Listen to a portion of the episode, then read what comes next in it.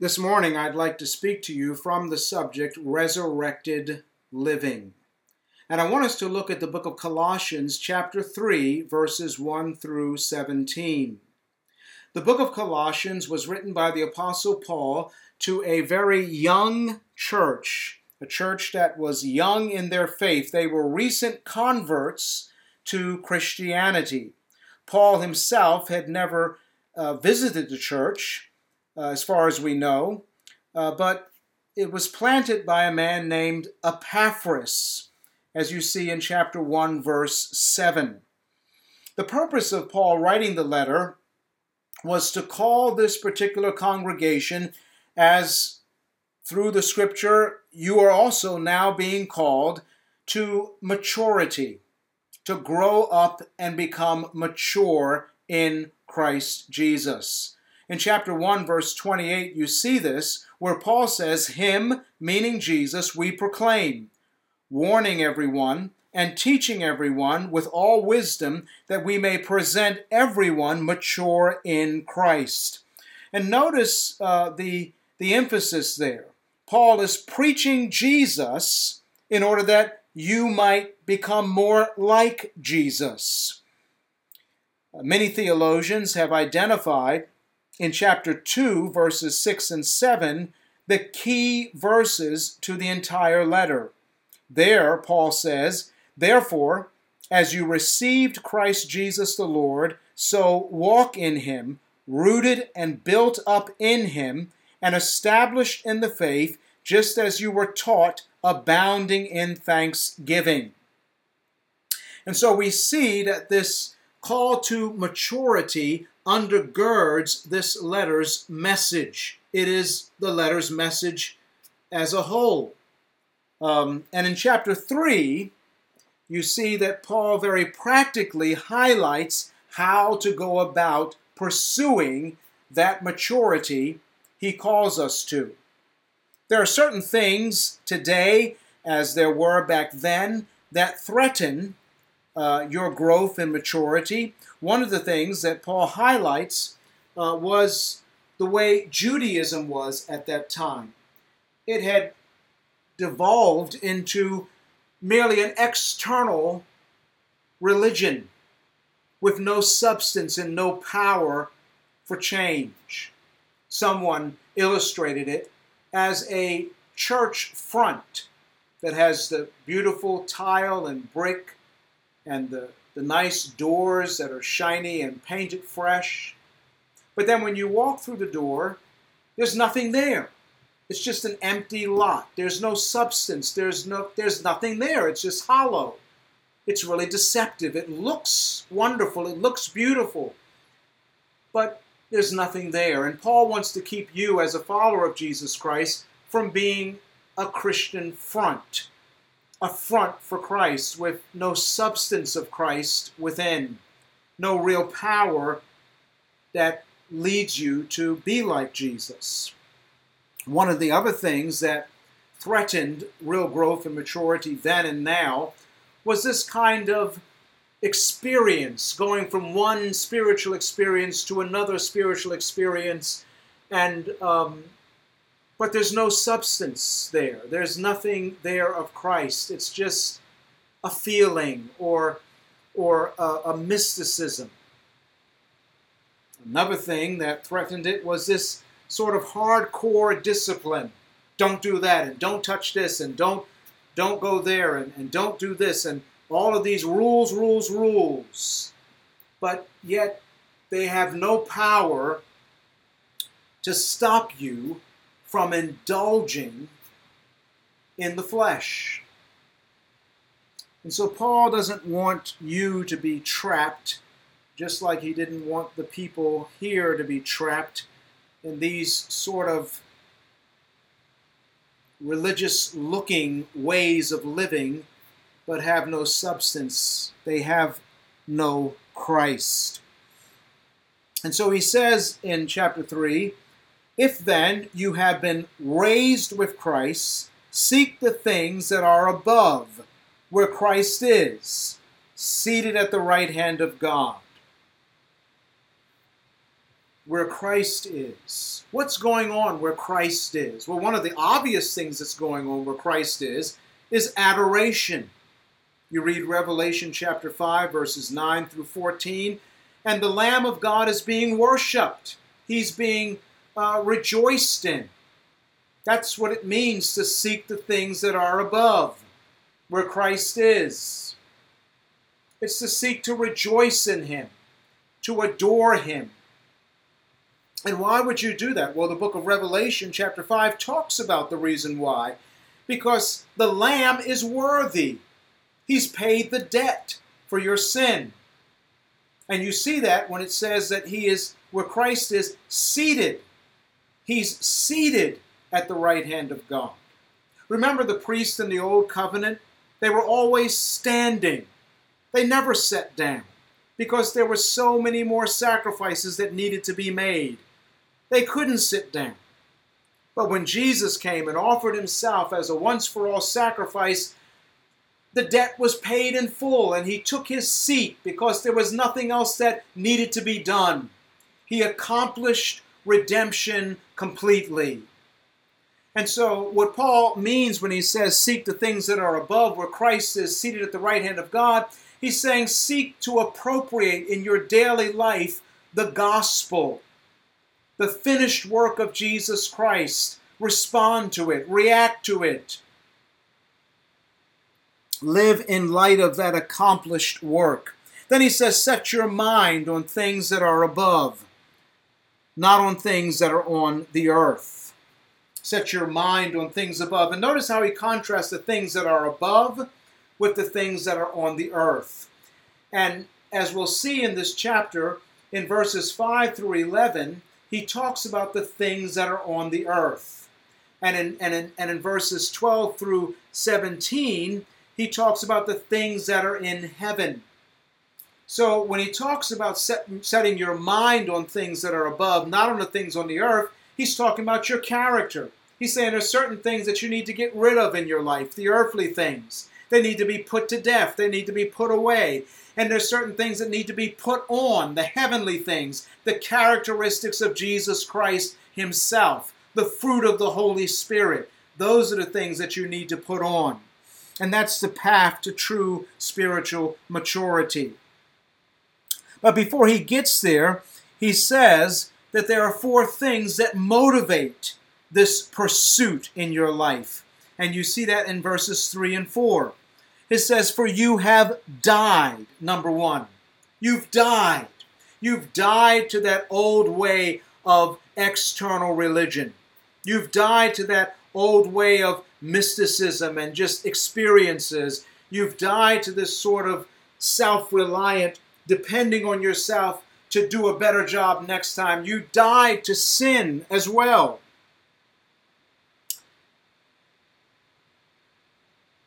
Paul said it like this in another place in Galatians chapter 2 verse 20. He says, "I have been crucified with Christ, and I no longer live, but Christ lives in me.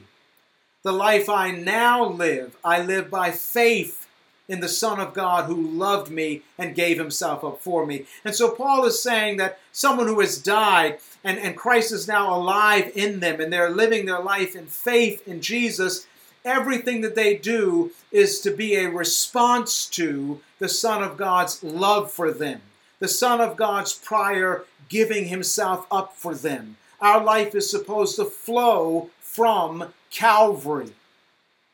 You die. That's the first motivation for pursuing this maturity. The second thing is that your life is hidden with Christ in God. You've been united to Jesus in his death in his burial, and in his resurrection.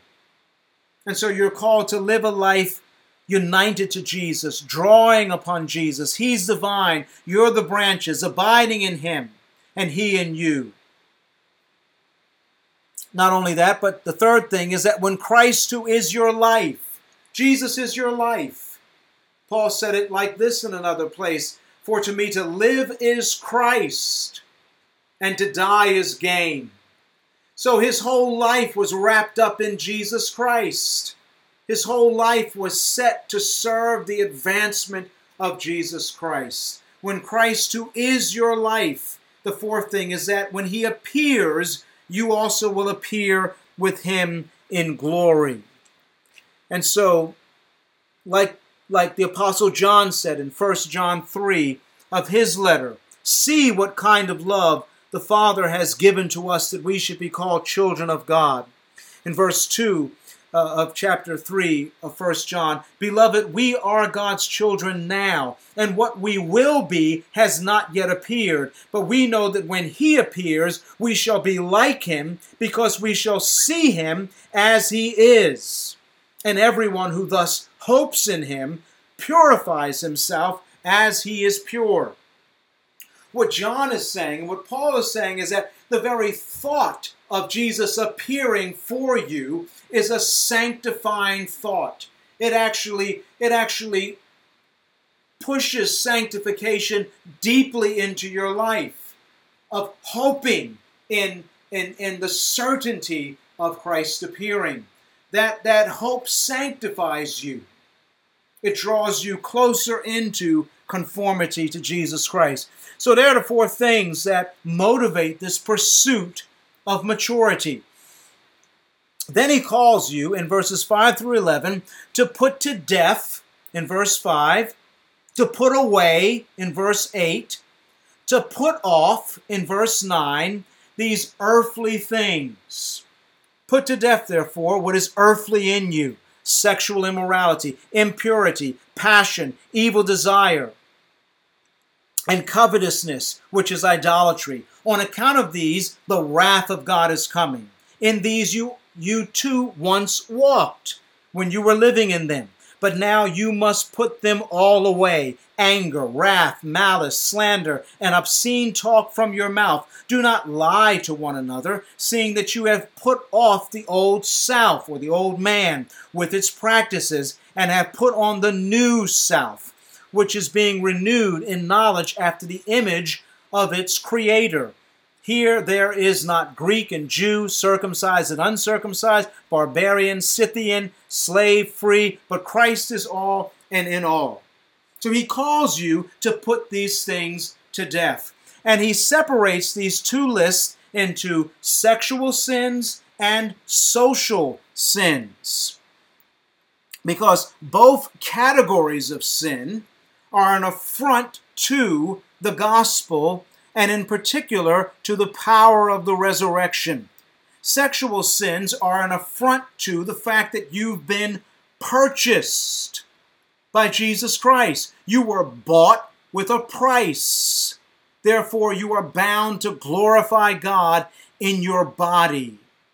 And it's also an affront to the dominion of Jesus Christ.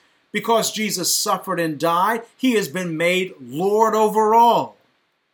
But sexual sins are an affront to that because they try to lead you to believe that you are that your body is yours and you own your body. But the bible says you are not your own.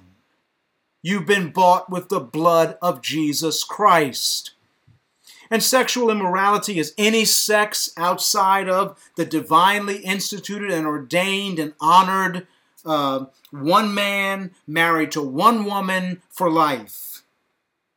Anything outside of that, any sex outside of that, is, is, is dishonorable, is sinful in God's sight. And, and the age in which we live is so racked with deviant forms of sexual immorality.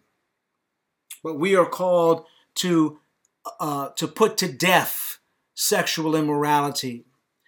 Any kind of thought of sexual immorality, pornography, lust of the flesh, lust of the eyes, it's all uh, to be put to death. And then impurity, which deals with the pollution that results from being sexually immoral. Passion, which is the uncontrolled sexual urges evil desires, the domineering evil desires that are all wrapped up in this in these sexual sins. Christians are being told to put these things to death in their life. And covetousness is also highlighted. Um, wanting more and treating and and it's uh, covetousness is, is is identified as idolatry treating something or treating someone as if they're god as if your that your life depends on and is wrapped up and finds meaning in this thing or this other person when it should only uh, be that way towards God Himself. There's all kinds of things that want to compete in your life with the true God. And Paul is saying, put these things to death. And on account of these things, verse 6, the wrath of God is coming. And, and this shows how, how inconsistent these, these types of behaviors are for the Christian. We have been redeemed from the wrath of God. There's no more condemnation for us. So, how inappropriate it would be to be involved in these sort of behaviors that God's wrath is coming against these very things. And then in verse 7, it talks about our former life. In these you too once walked. We once were wrapped up in these things. We once lived in them, as it says in verse 7. It was part of who we were, but in Christ we've been changed. In Christ we have been redeemed. Verse 8, verse 8 goes into the social sins, but now you must put them all away. Um, and, and, and social sins are a, um, an affront to the gospel, an affront to the resurrection, because they are an affront to the unity that we have in Jesus Christ. Anger and wrath and malice disturb the unity and the harmony of relationships. But in Jesus Christ, that unity was, was restored. We've been reconciled not only to God, but reconciled to one another. We've been made one in Christ Jesus. We're members of the same body in Jesus Christ. We're, we're, we're all part of the same body. So you have a body, you were born with a body, and if something goes wrong with your body, every other member of your body gathers together to help support that weak member. If you bang your foot and you stub your toe, your whole body readjusts itself so that so that that toe gets the comfort and the, and the strength it needs to recuperate. And so uh, the very fact that in Christ we have been made members of one another and are called to, to adjust ourselves and to love one another in the body of Christ, these social sins are standing directly opposed to uh, this, this uh, the gospel outflow in, in our social life with one another. Anger uh, deals with the constant hatred where there should be love. Wrath deals with anger when it's unchecked and leads to words and actions of hostility. Malice is evil intended to do harm to another person. It's premeditated. It's uh, a slander is blasphemy of the character or reputation of another person. It's character assassination, obscene talk, or words, as someone said, words that pollute you and pollute the hearers contaminated speech. And let your words be edifying and building up of people. The list is rounded off with lying. Lying, as you know, is uh, the devil's mother tongue. He's the father of lies. Whereas you're connected with Jesus Christ, and He is the truth, literally the embodiment of truth. His name is the truth. And so we're called to, to have, to put away, as it says, uh, these things, to put them off, to put them away, to put them to death. And, and the, the, the other reason it's given uh, is because uh, we are being, in verse 10, we are being renewed in knowledge after the image of our Creator. We're called to be like Jesus. He's at work within us by His Spirit, making us more like Himself. And so it's not like this, there's an uphill battle where we have to rely on ourselves and we have to depend on ourselves to pull this off. No, the, the Lord Jesus Himself, by the Spirit of God, is within us, creating the desire and creating the power within us to put these things to death. and we have the gospel accomplished as the foundation uh, from which we can work in the Spirit and see these things actually put to death in our life. We have a, a, a Christ an advocate who sits above, interceding for us when we fall on our face morally. We can run back to him. We can plead with him as he pleads with the Father, and we know that our sins are forgiven and changed. We're assured uh, of, our, of his love for us, as it says in Romans 8 34. He's seated at the right hand of God, uh, and, and who's going to separate us from the love of Christ? Nothing can separate us from the love of Jesus Christ. And so then we are uh, called to uh, this, this renewal to be restored to the likeness of Jesus Christ. And it says in verse 11 here there is not Greek or Jew, circumcised or uncircumcised, no matter what kind of way you categorize yourself. How do you identify yourself? Uh, the Bible says here to identify yourself with Jesus Christ because Christ is in you and Christ is is the main the main one. Christ is all and he's in all of those who believe in him. So it's not about identifying yourself, particularly according to your ethnicity or where you come from or what you do.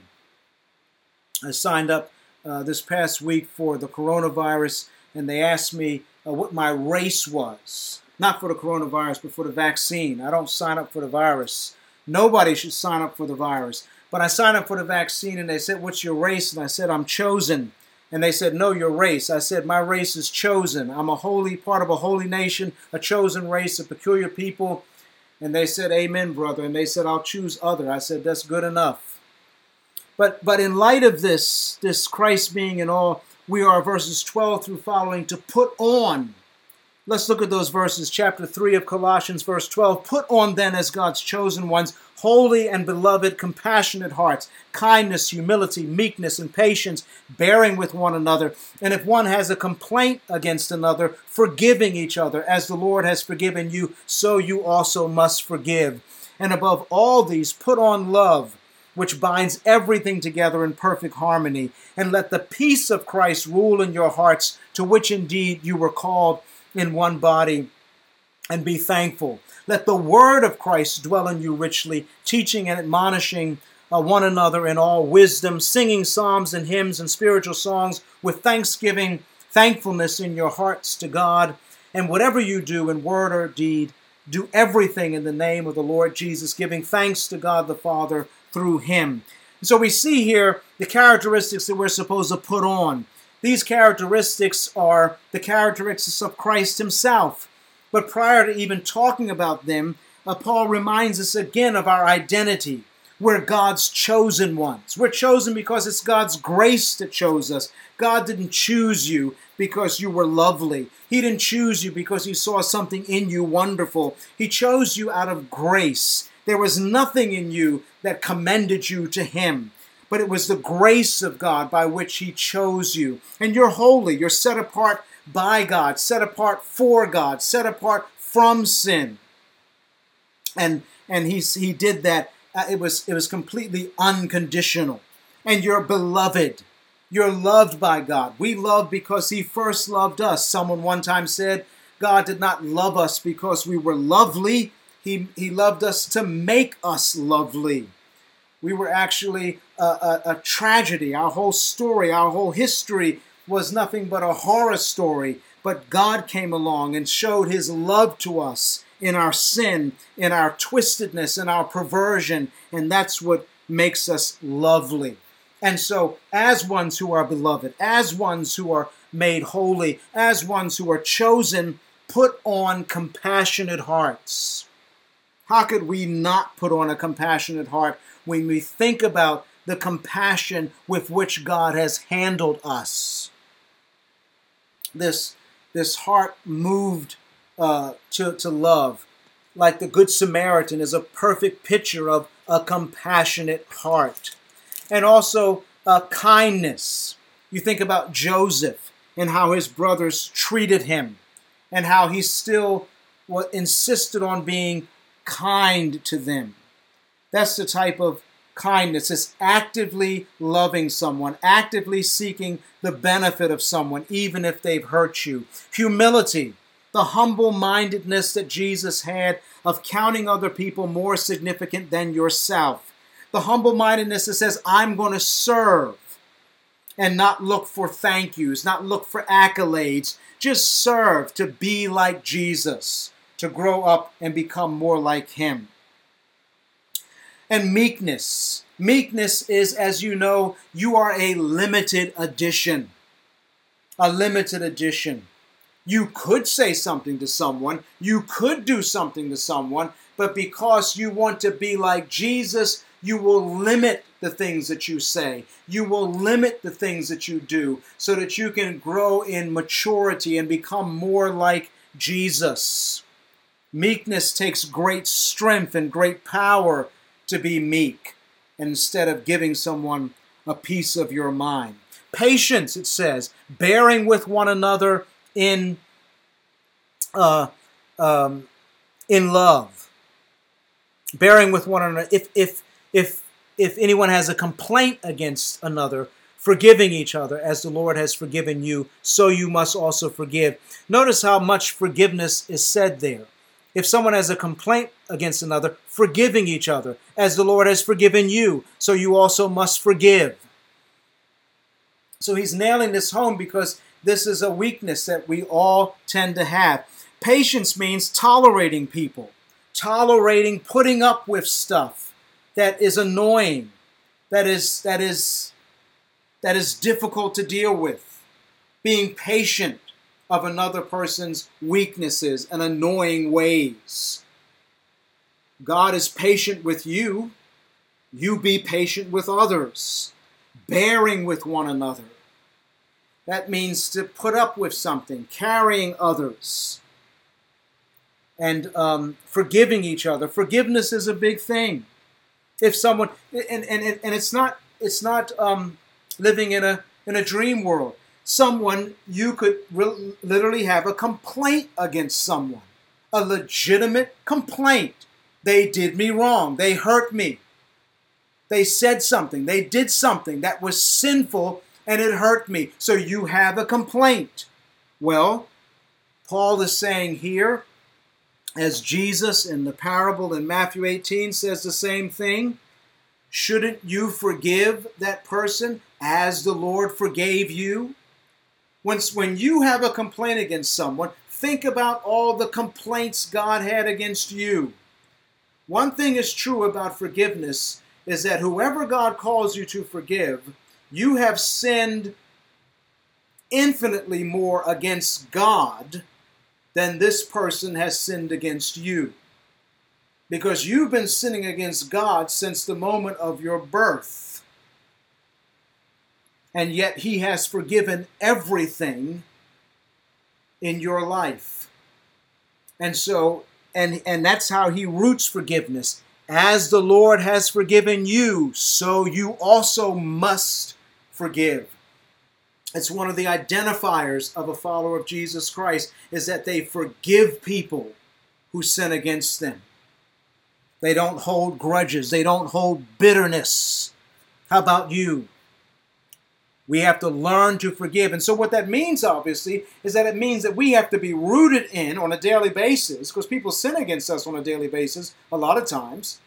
We have to be rooted in the fact that we have been forgiven, we have been loved, we have been chosen, we have been holy. Christ is interceding for our forgiveness. He's accomplished the work necessary for us to be forgiven forever. We have to be rejoicing in that reality to be able to turn to someone who hurts us, who we have a complaint against, and say, I forgive you. And let it go. We've got to be rooted in the gospel. And it says in verse 14, above all these things, put on love, which is another way of saying, be full of God, who is love. Put on love, which binds everything together in perfect harmony. We need to be full of the love of God. We have to be rooted in the love of God. You are, before any of these things are said, you're called beloved. And so don't do anything in the Christian life without first realizing that you are loved by God in Jesus Christ. You are loved by the one whose name is love. And that love binds everything together in harmony, perfect harmony, it says at the end of verse 14. And then it says in verse 15, Let the peace of Christ rule in your hearts. The peace of Christ. Where does the peace of Christ come from? The peace of God comes through prayer. The realization that you are a child of God, that you are adopted by God. You're a son of God. And the, and the ones who, who experience the peace of God are the ones who are a praying child of God. Uh, that you pray to God. You are persuaded that you are a child of God. You are um, what we can call a pining child. You are yearning for the accomplishment, the finish, the finishing of, of the of the um, work of salvation in your life, that maturity on into glory. And you're a child who has been who is being prayed for by the Spirit of God and uh, you're a predestined child of God, and you're precious and protected. You see all of those things played out in Romans chapter 8. That's your birthright as a child of God. That's where peace comes from. It comes from praying, the peace of Christ ruling in your hearts, to which indeed you were called in one body. And it's experiencing that peace as a body not simply as an individual. But the Bible says, don't be anxious about anything, but pray about everything. And, and with petition and thanksgiving, and the peace of God, which transcends all understanding, will guard your heart and mind in Christ Jesus. And what comes behind that in verse 16 is, is that the word of Christ dwell in you richly, full of scripture. When's the last time you broke the bread of life and read your Bible? at length. You say you don't have time. I say get a D, get a CD, get an MP3 player. We have time for other things, but we don't have time for the Word of God. I've never met a person yet in my life who doesn't have time to read the Bible. Maybe someone being persecuted in, in, a, in a country for their faith in Jesus and in the process of persecution they don't have time to sit down and read their Bible. But although their mind is probably full of the scripture, but I've never met a person in my life who has who has no time, no disposable time to read God's word. I challenge uh, myself, I challenge you to think about your days and how you can restructure stuff, how you can adjust things. We have time to look at the news. We have time to look at a TV show. We have time to um, do arts and crafts or something else, but we don't have time to read God's Word. Even if it's a few verses or a paragraph or simply a chapter, you have time. Think about it. Don't fight it. Think about it.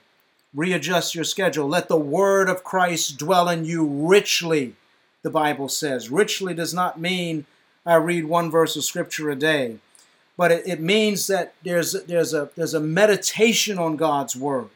It's not simply reading a passage and then closing the Bible and said, okay, I did, did my duty. But no, it's a meditating on that word, a coming back to it in your thought and kind of kind of working it over in your mind again and again until it dwells in you richly and it starts to shape you. It starts to, as it says in verse 16, teach and admonish one another. The Word of God dwells in you in such a way that it becomes a part of the fabric of your system and your conversation with other believers, and you find yourself teaching one another and admonishing one another, and, and with all wisdom. And, and what's tied to that is singing psalms and hymns and spiritual songs with thankfulness in your hearts to God. If you and I cannot teach and admonish uh, each other in a way that leads us to worship, that leads us to thankfulness, then perhaps we should keep our mouths shut. But our, our, our teaching and admonishing, admonishing means rebuking, correcting, and our teaching and correcting should lead us to worship. It should lead us to doxology, because after all, none of us are perfect. None of us have it all figured out. but but we are leading one another back to Calvary. We're leading one another back to the source and the substance of true spirituality. We're leading one another back to Jesus. Because if we're if you tie this passage to, to Colossians 1 28, him we proclaim, warning everyone, teaching everyone with all wisdom, that we may present everyone eh, mature in Christ. And then it says, teaching and admonishing one another in all wisdom, singing hymns and spiritual songs with thankfulness.